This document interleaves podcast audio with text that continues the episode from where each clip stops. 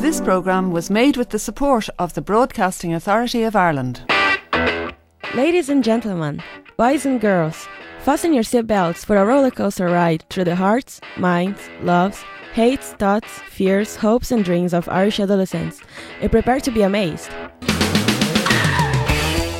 Dúgrich agus fóilte go telling tales. I'm Rima Lorenz And I'm Brandon Crook. and we'll be presenting today's programme. Another busy day here in the Near FM radio studio with plenty of your stories and poems to get through. And as always, there's lots of top quality works to choose from. So let's get started. Our first story this week comes in from Ardscoil La Salle. The Victimized Dancer by Lisa Lucky.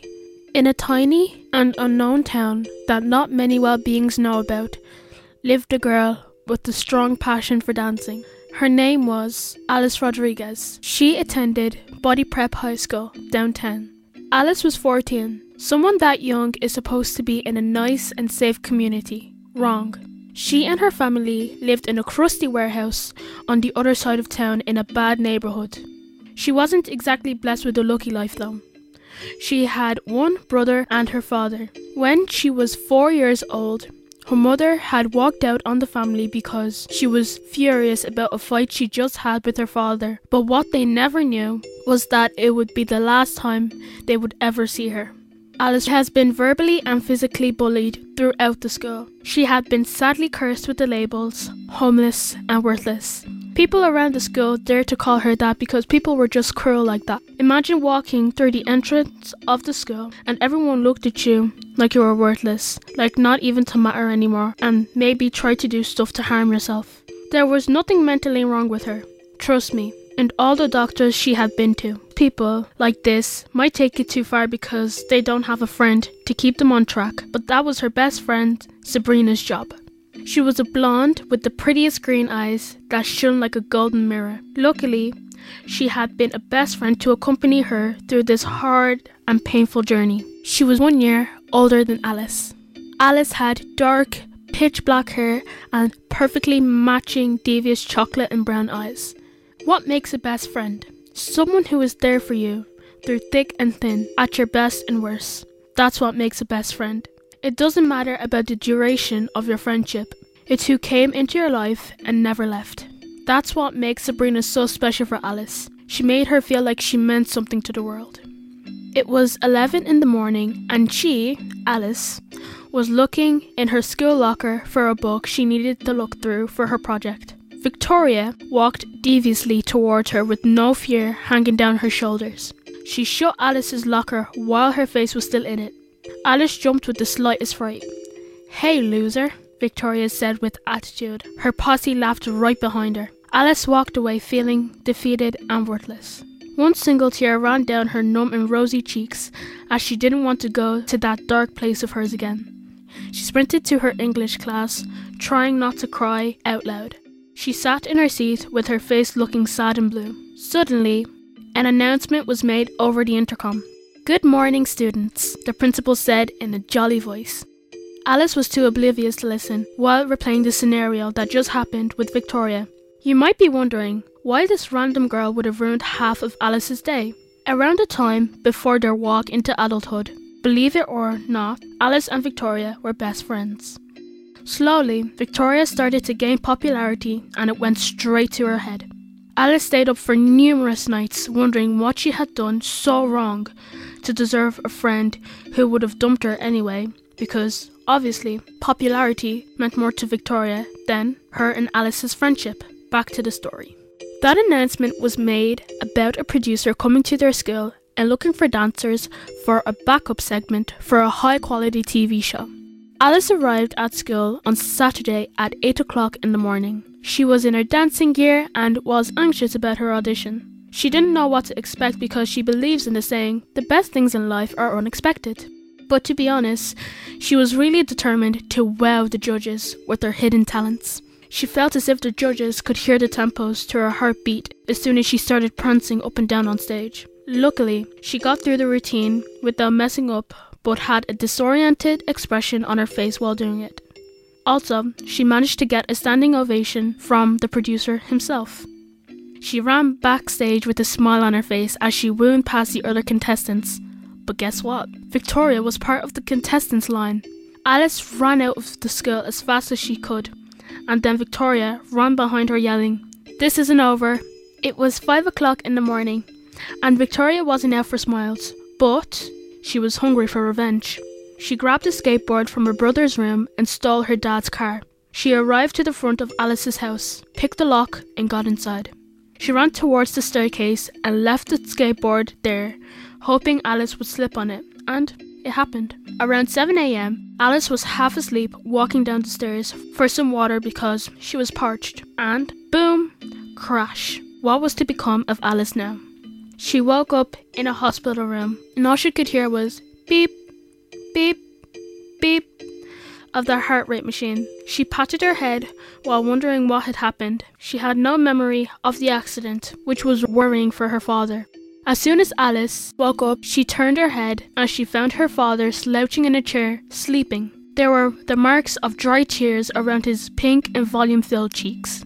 He was exhausted through all he went through to make sure Alice was in good hands after this random and mysterious accident. Her father slowly opened his eyes from his 20 minute slumber, and light shone in his eyes as soon as he saw Alice awake and still breathing. I'm going to find out who did this to you. This was no accident. Alice's father said with a tearful sigh while holding her hand tightly. She dozed off.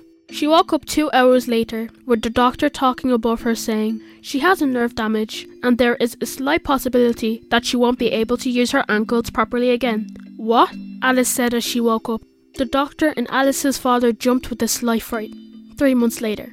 Alice now teaches a choreography class. She would have been a dancer, but sadly she never recovered. She has her own empire and is getting paid thousands a day to teach young dreamers how to dance.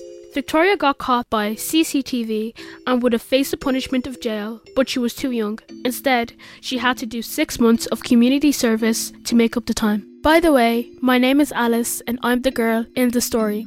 I just used the story in third person narration to avoid reconnecting with those horrible times. I'm happy I got to share my story with everyone. That was really interesting. It's always worth your while to have a plan B. Yeah, and good friends to help you through. Our next story comes from the Donaghies Community School. Fear by Saoirse Flynn. I have lots of fears. I am afraid of spiders. I don't know why. Is it their long, quick legs? Is it their speckled eyes? Maybe it's the close up of their ugly, hairy backs, or the thought that loads of them crawl into your mouth while you're sleeping. Either way, I just don't know. If one comes near me, I'm screeching, then I'm gone. People say they're more afraid of you, but I doubt it. I really doubt it. Then there's the dark. I blame my mum for this one. Well, her and my brother. My mum was always afraid of the dark, so she always had the light on at night. So I guess I always felt that the darkness was a bad thing. Then my brother, oh my brother, he told me so many horrific ghost stories when I was a kid that he made me petrified. From the clown under my bed to the dolls that sat around it, he had a tale about each of them. So now, when the lights go out, all I can think about is the scary creatures hanging around my room. Lastly, it's the principal's office. I mean, no one likes being called to the principal's office, even if it's for a good thing. Your heart just be racing, you can feel it in your mouth. You think about all the things you've done wrong, and straight away you feel sorry for doing them. You regret it and fear. The thing about my fears is that they make me unique. I am unique. Do you have any fears, Emer? My philosophy is there's nothing to fear but fear itself. But I suppose we all have our fears. Fear is good, keeps us on our toes. That's true. I think we'll go over to our Poets Corner. Thanks, Emer. Our first poem today comes in from Maryfield College. The Moon by Julia Grislock. What do you see in the shadowy sky, making you wish that it was close by? It was bright as your mind at night, making you feel like a philosopher without sight. The beautiful stars by its side, making you dream you have nothing to hide. Your glistening eyes lay upon its shape, making you keep it at stake. The midnight sky not the same without it, making you fall in love without knowing about it, making you wonder how, when, what for. It's the moon that makes us want to know more. Try Me by Alicias, St. Mary's Holy Faith Secondary School Killester. When life puts you in tough situations, don't say why me, just say try me. I hear you're a brilliant poet, Emer. I love writing, I've always found it enjoyable, and it can be quite relaxing as well. Enough about me, back to work for us both. Great stuff. Our next story comes in from Chanel College. Infinity by Kevin Ellison, read by Lawrence Quirk. This is a video log of Dr. Charles, Saturday 25th May 2250. One month into the project, the objective of our work is quite simple save the world. About 10 months ago, our solar perimeter was breached. The perpetrators are a race of previously unknown to us. We call them Prometheans, after the Greek god of fire. As one human world after another falls, Earth remains all we have left. Fortunately, we have been able to hold the enemy at bay, but we cannot hold them off forever. I fear that if we do not find a solution soon, Earth too will fall victim to the terror of their rootless tyranny. Sunday, 26th of May, 2250. My knowledge of the Promethean is scant. It seems that our attackers have a similar anatomy to our own, the only major difference being their height. They average 8 foot tall and can flip cars with ease. Monday, 27th May 2250. The only people who may hold the key to our survival are a race not seen on Earth for 4,000 years. Spartans were once feared and mighty warriors. They were tall, strong, fast, and intelligent, the ultimate soldiers. They may prove the solution if only I can harvest the right DNA. Tuesday, 25th June 2250. After weeks of unsuccessful trials and bitter disappointments, I'm relieved to report that today I met with the Spartan who may decide our fate in the war. This is a recording from earlier today. Doctor, we're ready. Okay, wake him up. Spartan 1, wake up. Wake up. Spartan 1 gasped for breath. Doctor, his vitals are stable. Good, then let's suit him up. We don't have much time. He must join the Marines in protecting the base. The attack is imminent. Spartan 1, insert the chip into the slot on your helm. This is an AI. If you look after her, she will look after you. She will also handle the technical aspects of our operation. Spartan 1 inserted to chip. Hello, Spartan 1. My name is Alex. Sorry to cut our meeting short, but I'm getting attack readings from all over the base. He nodded his assent. I never heard him speak. Wednesday, 26th of June, 2250. Spartan 1 has saved the base from being overrun, defeating the hordes of enemies bearing down on the ship. Unfortunately, an enemy grenade opened the slip space portal to the enemy ship. Spartan 1 has and a large number of soldiers have been captured and are being held in a cage. The captain of the ship is a merciless demon and has set up a gladiatorial arena. Luckily, we have been able to continue contact with Spartan 1 through Alex. Friday, 28 June 2250. From what Spartan 1 has discovered, it appears that the leader of the Promethean fleet has declared an open challenge to the greatest fighter among the captured humans. This may be used to our advantage. The Prometheans see their leader as a godlike figure. If he falls, the Prometheans will leave and never return. Saturday, 29th of June, 2250.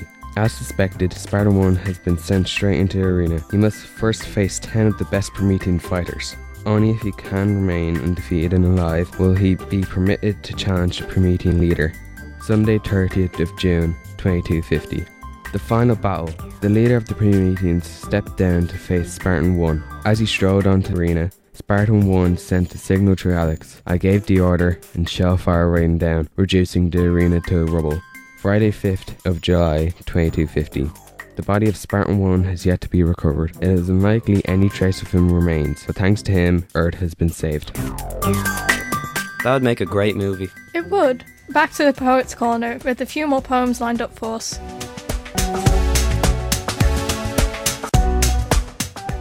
I have a poem from St. Aidan CBS, and I think it's a sentiment we'll all agree with. Fridays by Alex Kluski. I can't wait for Fridays. They are so much fun. No school in the morning, the weekend has begun. You're right, Milla. We would all agree with that. St. Mary's Holy Faith Secondary School Killester brings this beautiful little poem Butterflies by Ellie Wilson. Butterflies are beautiful, creatures of the wild, colourful and bright, fluttering in the skies. So softly flutter by to brighten up your day and make the world a more colourful place to play while they dance their days away. We all need something to brighten up our day. This next poem comes from the Donaghies Community School and brings to the dark side. The road ahead was dark. The road ahead was dark. Not a single light to be seen. Look up and look down. No lights for the road to shine. The dark road just lay there waiting for someone to come, but no one came.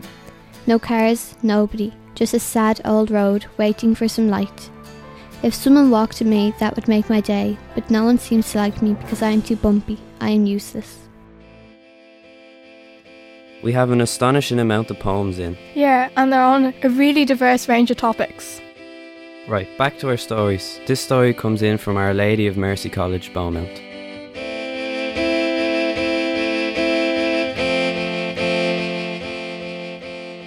A Mask Show by Kira Fallon. People have different eyes, different colours, different genetics, different everything. People also see life differently too. They see what they want to see, as if everything is just new to them. What people don't see are masks. Masks are associated with coverage and are created to show a different face. They cover whoever is wearing it, and we tend to judge people on what we see, not what is underneath. Every day we see masks we don't even realise.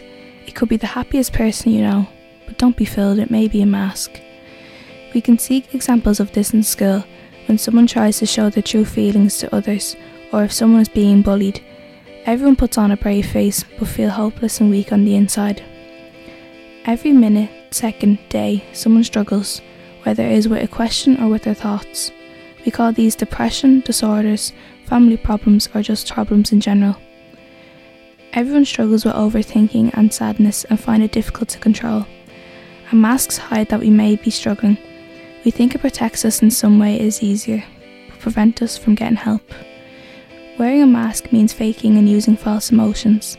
You could be struggling with a subject in school because you're not paying attention, you're thinking about your problems. People struggle with getting back on track with their daily lives because everything always changes. Topics change, news changes, people change. It can be very difficult to catch up because you've missed out on what is happening by being distracted. When you wear a mask, your mind goes into lockdown. You don't know what to feel or why you feel it. You constantly battle with your thoughts, you often forget what is on the outside world and struggle to keep up with your life. What I'm saying is this look past the show a person puts on, make them try to trust you and confide to you. Don't be too quick to judge. Try to see beyond the mask a simple how are you feeling or what are you thinking about can change a person's way of thinking and feeling. People are often afraid that others wouldn't understand their feelings, but that doesn't matter. Listen to them. Don't judge them or make them feel stupid. Even if you don't understand them, try to respect the fact that you're seeing behind the mask. Some people are afraid to be themselves. I suppose it's all part of growing up. And at the end of the day, we're all truly unique. That's what makes the world interesting. A story from St. Aidan's CBS is up next.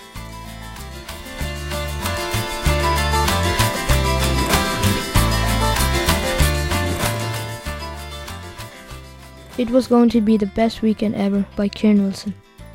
My name is Nicholas and I am 12 years old. My family includes my dad, my mom, and my sister.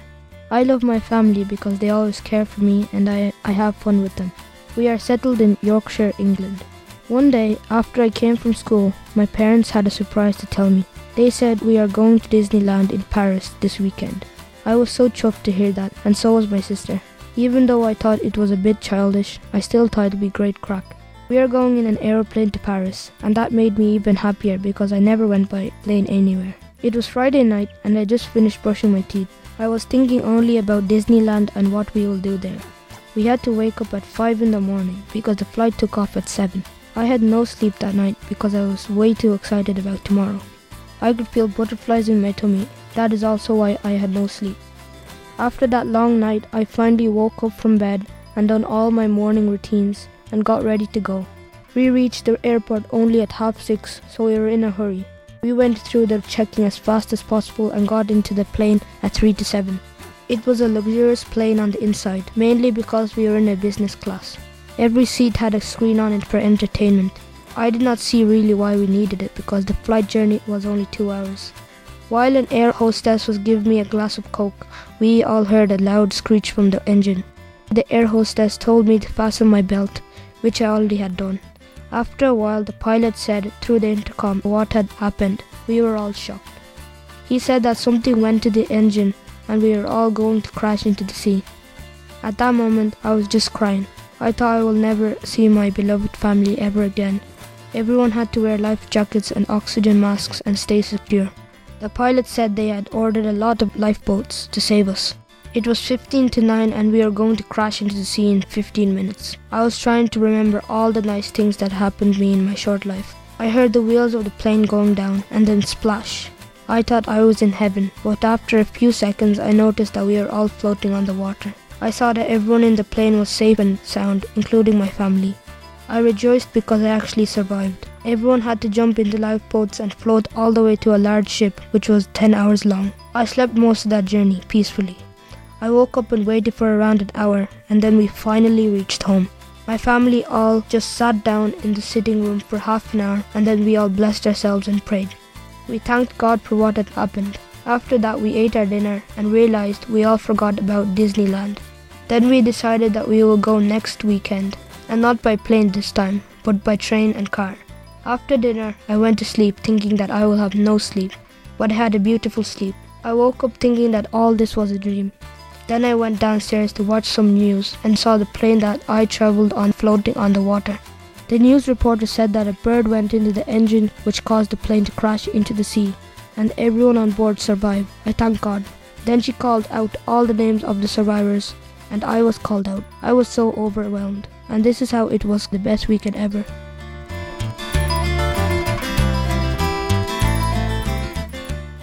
It's time to go back to our Poets Corner for our last batch of poems for today. Thanks, Brandon. As it happens, our next poem comes from your school. I'm sorry.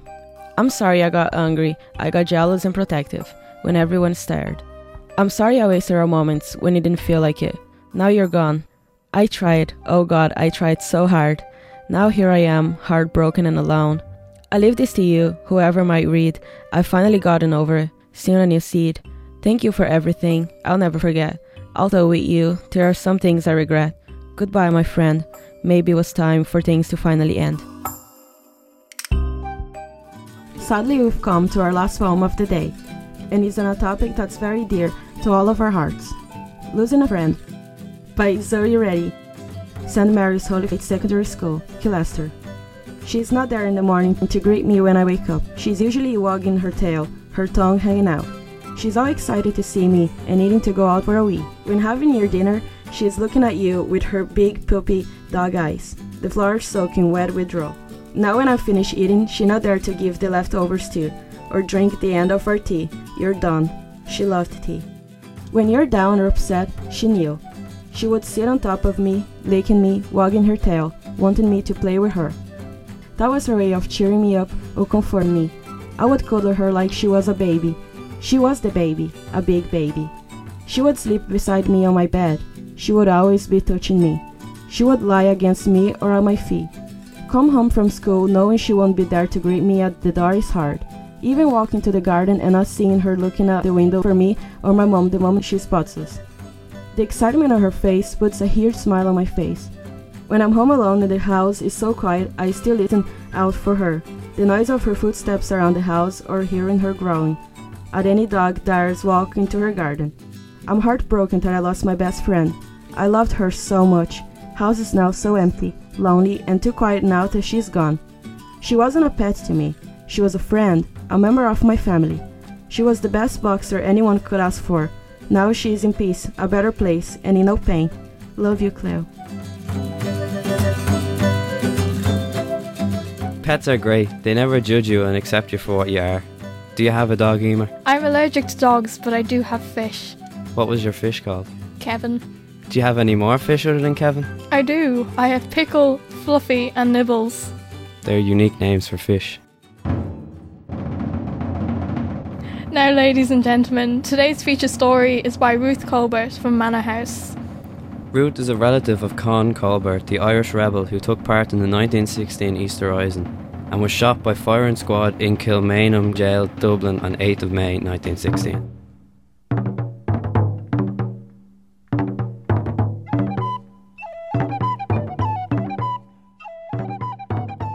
Machangal parsanta leis an airí amach le Ruth Calbert. Ruth Calbert is anam dom agus is gweil mé le Con Calbert. Cluistere anam go minic ar an nucht ar an radio nuair atá febanna trochta ar bhóthir Con Calbert. A céhé Con Calbert. Is é oncle maiado é agus gglach sé pót sna hochtrií ar seachtainna cosca níag séig. Ba ceanar é aguscurú chumbá sé i prisún kilhainán. Rugú cá i gúntí limnic sa bblin 8 8. Vishe inaconi er aram. Visimaga nura nuravishe og. Vog con gabaya ahaklia nuravishe kuig blinadish. Marvia drifor inaconi own. Nuravia ijakas naha fershe pust imakus mar cleric. Baval e con den IRB fina erin agus oglig naherin. Vishe cordial lepodric macperish, Éamonn Ceannt, agus Tomas O'Clerig. De rare jalriv, thug Padraig McParish an galan Captain Colbert air. Mar soldit, thusig airíach na cásca ar an gahrú lá is de bhí abrán, dé lún a bhí ann. Bu ceanara cá ag Watkins Brewery agus Marrowbone Lane. Don sé ann ag trídiacht, go bhfuair sé orú ó Fodric McParish géú don návid. Harla sé sin ar an saharn. Seachtain ina dhé sin curú cá faoi agus credé nó nácred gearú pinos an bháisiir. Cuníoch i brisún colhaine é. Ní bhir sé ein cuairtarí ach scríb sé litricha do heileach. Tá gá chean duna litricha sin ag mé jaadó faoi láthir. Ar an 8ú lá a bhealtainna ní ag sédéig, curú chun báis éán, le Sean Houston é man ceant agus míhall Malin. Hiúil sé amach ag cathh pucín. Cheas sé ó scór an squad lábhaigh agus curú chun bá sé. Ní raibh sé ach seach mlína is fithedíis. Sa lá atá inniu ann, tá stáisiún trénach i limnach, anam nathe ina ónóir. Tá lecht dó agus sa bhirt eile ar druthid i limnach freisin. I mália athe clia tá bóthir cá Colbert anam nathe ina dhé. Tá cuid dá health pásanta sa bhúséim i kilfáinán. Cub má lei sin tá leabhar faoi sa srá sé bhethe. Tá gachtain i mo heileach féin anna bhródúil oscán, mise san óibh. Far óga bhí ann ach ní féidir le céanú ach gurbh ar croga é freisin. Tá a anam fós inar gláán ag taistal sios tríd na glúnte. Connatá ar mar jadó má uncle agus má col caafar is óga.